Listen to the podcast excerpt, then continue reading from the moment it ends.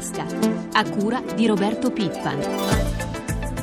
Buongiorno a tutti i nostri ascoltatori da Roberto Zampa. È una giornata davvero importante, se non addirittura decisiva, per il futuro dell'Europa. Oggi a Bruxelles si terrà un ennesimo Consiglio europeo per tentare di risolvere una volta per tutte la crisi economico-finanziaria della Grecia. C'è anche grande attesa per il piano di riforme che dovrebbe essere presentato dal governo italiano. Cerchiamo di fare il punto con l'economista Pietro Alessandrini dell'Università Politecnica delle Marche. Buongiorno. Buongiorno. Allora professore, ecco, che ne pensa? Oggi si riuscirà, secondo lei, a trovare una soluzione ai problemi greci e si troverà poi un accordo su come far funzionare questo benedetto famoso fondo salva stati? Ma spero di sì, l'accordo europeo è necessario ma difficile. C'è stata finora una disarmante incapacità di decidere. Hanno pesato gli opportunismi da scadenze elettorali francesi e tedesche e in prospettiva anche italiane. Spero prevalga il senso di responsabilità sulla necessità di salvare l'Unione Europea salvando la Grecia. Gli strumenti ci sono, il fondo salva stati va certamente ampliato con la prospettiva di ricorrere al mercato tramite emissione di eurobond. Parliamo anche dei problemi dell'Italia. Ecco, la Commissione ci chiede nuovi tagli alla spesa pubblica per ridurre non tanto il deficit, che è già abbastanza contenuto, quanto il debito, che invece è ancora molto alto. Soprattutto Bruxelles ci chiede riforme strutturali per rilanciare la crescita economica, che resta piuttosto deludente. Il Premier consegnerà una lettera d'intenti, si parla di un aumento delle pensioni di vecchiaia a 67 anni, mentre resterebbero inalterate quelle di anzianità. Quanto alle riforme, si prevedono privatizzazioni e liberalizzazioni, ma senza date certe. Basterà? La lettera di intenti potrebbe forse, accontentare i partner europei, ma temo non accontenteranno i mercati. Bisogna vedere nel dettaglio i contenuti e valutarne l'effettiva attuazione a fine di rilancio dell'economia. Ecco, cosa potrebbe accadere se le proposte italiane non dovessero alla fine essere ritenute adeguate? Quello che già sta accadendo, un aumento dello spread che gradualmente si rifletterà pesantemente sull'onere del debito pubblico man mano che verrà a scadenza e andrà rinnovato. La tecnica del rinvio finirebbe con l'aggravare i problemi strutturali italiani, facendo prevalere il rigore sempre più drastico a scapito delle politiche di rilancio, quindi avremo sempre più depressione e sempre meno prospettive di crescita. Ci sono anche rischi per il famoso spread, cioè il differenziale tra titoli italiani e tedeschi, e magari aumenterà anche il rendimento, il tasso dei nostri BTP decennali, dei nostri titoli di Stato. Appunto, quello che ho appena detto, sì, certamente, certo. L'aumento dello spread. Quindi significherà naturalmente più spesa per lo Stato per pagare gli interessi sul nostro debito. Ecco, ieri il presidente francese Sarkozy ha parlato di un'Europa mai così vicina all'esplosione. Ennesimo esempio di mancanza di senso di responsabilità. All'Europa servono altri leader più capaci e autorevoli nei fatti, ma anche nelle parole, che pesano pesantemente sulle aspettative. È un po' uno scaricabarile? Certamente, per i motivi che ho indicato all'inizio, per problemi di scadenze elettorali francesi, e quindi ciascuno cerca di addebitare le responsabilità agli altri e in generale all'Europa, con un danno per tutti quanti. Staremo a vedere. Un grazie al professor Alessandrini, a presto. Buongiorno. Restiamo alla crisi. Nei primi 9 mesi di quest'anno nel commercio il saldo tra aziende nuove e imprese cessate è negativo per circa 23.000 unità. Questo è stato il dato fornito ieri a Milano dal presidente di Confcommercio, Carlo Sangalli, durante il suo intervento agli Stati Generali dell'Associazione. Ce ne parla Maria Giovanna Lorena. Si chiude e si viene rottamati, punto e basta. Basta, però, oggi lo diciamo noi, è arrivato il momento di dire basta.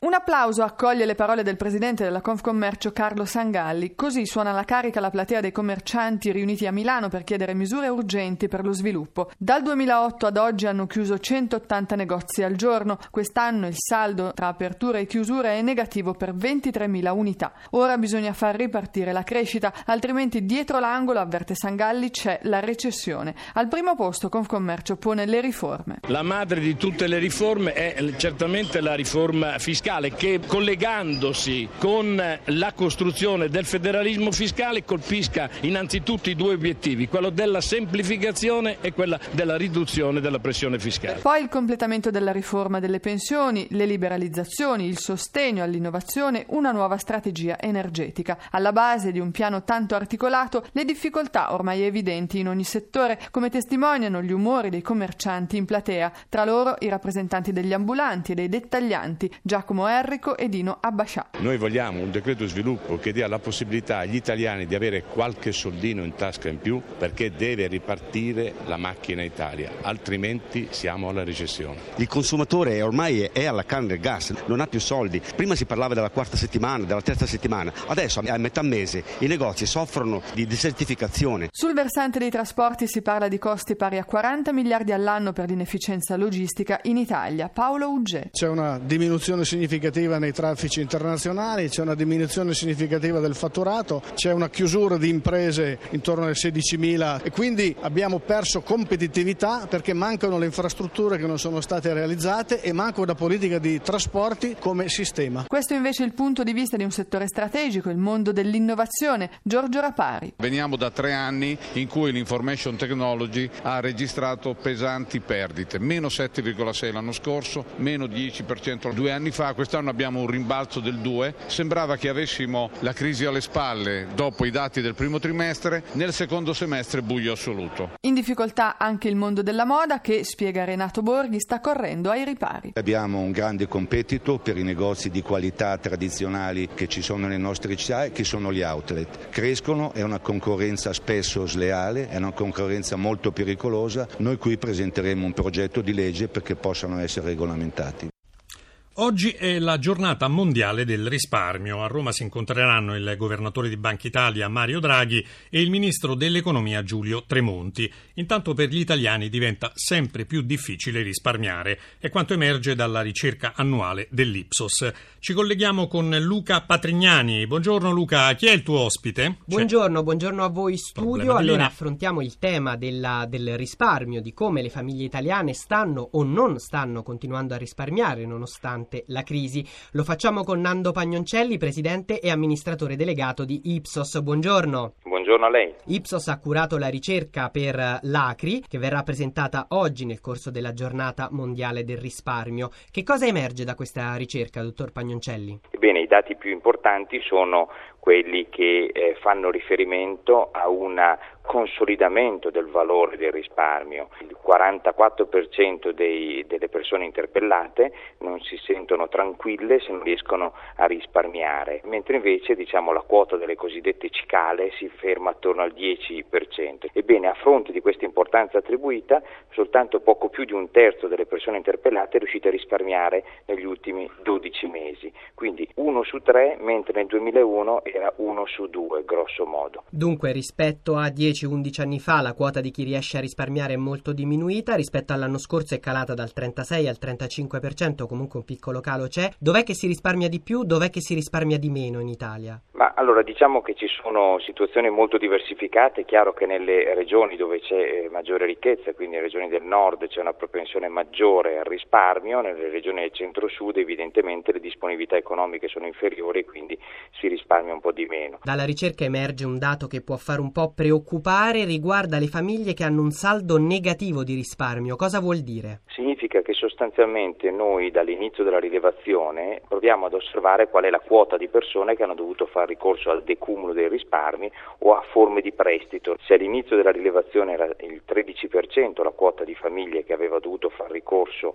a prestiti o al decumulo dei risparmi, oggi siamo al 29%, quindi è più che raddoppiato, con una crescita anche rispetto allo scorso anno. E questi sono gli italiani che vanno a rosicchiare i risparmi già accumulati negli anni perché ora ne hanno bisogno per colpa della crisi. Infine, come vedono la crisi gli italiani ora? Ma guardi, il clima è improntato a un forte pessimismo. La crisi è giudicata grave dall'80% l'86% delle persone che abbiamo interpellato, 3% in più rispetto allo scorso anno. Si prevede un'uscita dalla crisi molto spostata in là nel tempo, mediamente ci vorranno, secondo le persone interpellate, non sono certo economisti ma sono percezioni che loro hanno, ci vorranno più di 4 anni. Grazie dunque a Nando Pagnoncelli, che è presidente e amministratore delegato di Ipsos. Se non ci sono altre domande da studio io vi ridò la linea.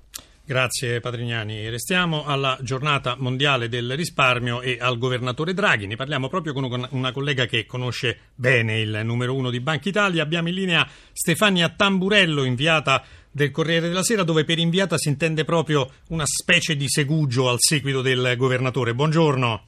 Buongiorno a voi. Allora Tamburello, tu hai appena scritto un libro che esce nelle librerie proprio oggi, il titolo è Mario Draghi, il governatore, dalla Banca d'Italia alla Banca Centrale Europea, che è edito da Rizzoli Etas. È un libro, correggici se sbagliamo naturalmente, che vuole raccontare al grande pubblico un po' chi è Mario Draghi, che forse lo possiamo dire è ormai diventato la più autorevole figura italiana all'estero, no?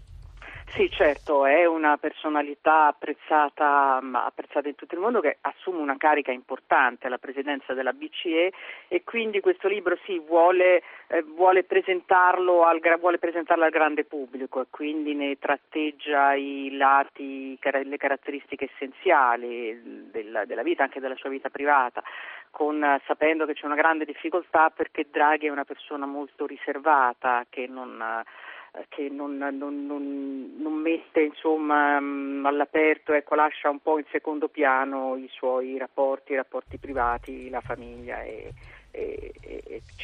Infatti tu hai fatto una specie di sforzo per trattare, oltre naturalmente agli aspetti professionali, anche gli aspetti umani, no? Ecco, ci puoi raccontare qualche curiosità sul governatore? Per esempio, lui è abbastanza famoso per la sua eleganza, si dice che abbia uno stile britannico, è così?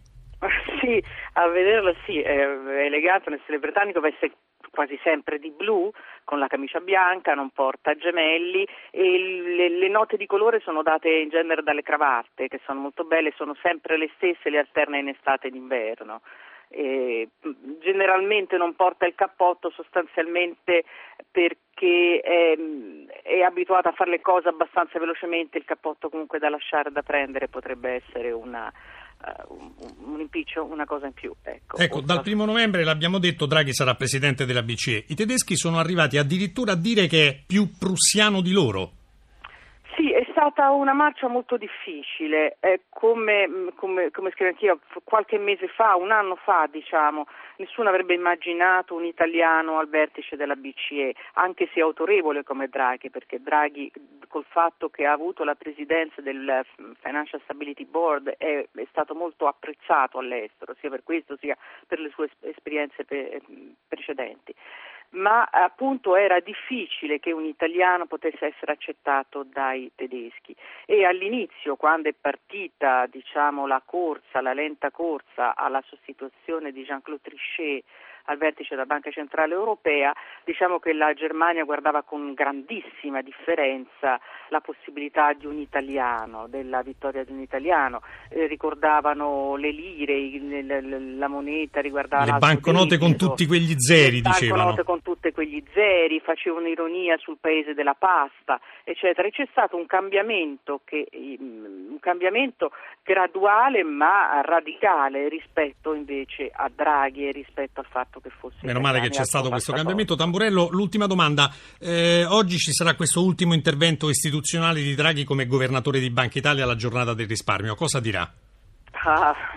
Bene dirlo, è difficile dirlo cosa dirà, so solo che si è preparato molto bene, e lui dà sempre una sorpresa, un intervento un po' diverso. Possiamo dire però, essendo l'ultimo intervento istituzionale come governatore, che ripercorrerà un po' quelle che sono state le sue sollecitazioni durante questi anni, e sono stati quelle a far chiarezza e equilibrio nei conti di bilancio, e soprattutto a spingere per la crescita, perché la crescita che può dare anche una risposta ai giovani che sono senza lavoro, ed i giovani appunto è stata un'altra delle sue preoccupazioni molto presenti durante tutti questi anni. Un grazie anche a Stefania Tamburello del Corriere della Sera. E chiudiamo come al solito con le borse, ci colleghiamo con la nostra redazione di Milano, ancora Maria Giovanna Lorena, buongiorno. Buongiorno. Allora, come è cominciata la giornata borsistica in Asia? Beh, Tokyo oscilla continuamente tra segno più e meno, adesso segna più 0,18% a pochi minuti dalla chiusura, Hong Kong sta guadagnando mezzo punto, ieri lo ricordiamo negative le piazze occidentali, Milano meno 1,06%, a New York l'indice Dow Jones ha ceduto l'1,7%. Quali sono le prospettive invece sull'apertura in Europa? L'avvio si prospetta poco mosso, diciamo che per Milano si profila un più 0,10% in apertura. Un flash sul cambio euro-dollaro e soprattutto sullo spread, ovvero il differenziale tra il rendimento dei titoli decennali italiani e tedeschi. Beh, l'euro viene scambiato con $1,39,10, dunque è stabile. È salito ancora lo spread a 387 punti. Oggi attenzione alle aste dei nuovi BOT e CTZ, sono circa 11 miliardi di titoli. Grazie Lorena. Per gli approfondimenti finanziari vi ricordo la nostra rubrica Questione di Borsa, in onda subito dopo il GR1 delle 10. Per fare domanda all'esperto potete chiamare il numero verde 800 555 941. Un grazie a Francesca Librandi per l'assistenza al programma. La pagina economica si ferma qui, prima di tutto continua con Raffaele Roselli.